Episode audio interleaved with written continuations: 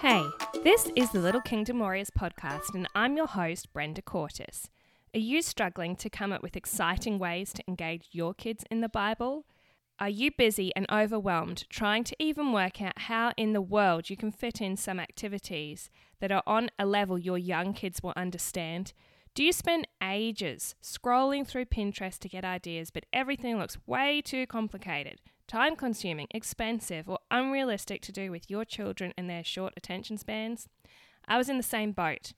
After I left teaching and then became a mum, I knew investing in my kids' faith life was an utmost priority to me, but I honestly didn't know where to start. All the activities I could find were crafts that were too complicated for a toddler, or using language my daughter wouldn't understand. And how in the world did people find time to make these elaborate setups and get the laundry done and keep house? I've always loved being creative, so I decided I would create my own activities for my daughter and later my little boy when he was born. As I did so, I began to wonder if other mums or parents had gone through the same struggles, and so Little Kingdom Warriors was born.